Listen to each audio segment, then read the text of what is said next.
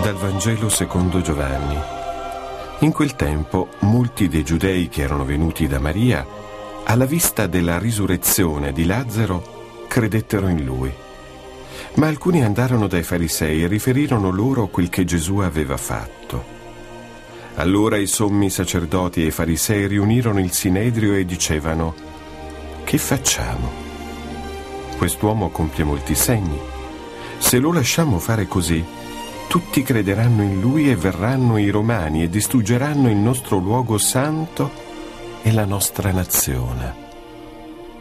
Ma uno di loro, di nome Caifa, che era sommo sacerdote in quell'anno, disse loro, Voi non capite nulla e non considerate come sia meglio che muoia un solo uomo per il popolo e non perisca la nazione intera.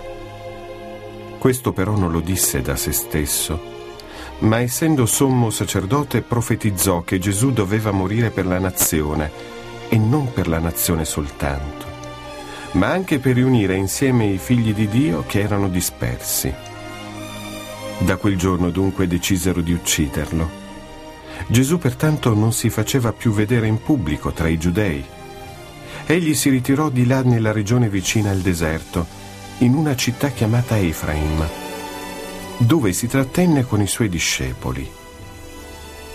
Era vicina la Pasqua dei Giudei e molti dalla regione andarono a Gerusalemme prima della Pasqua per purificarsi.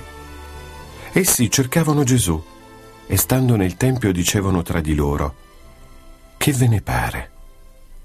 Non verrà egli alla festa?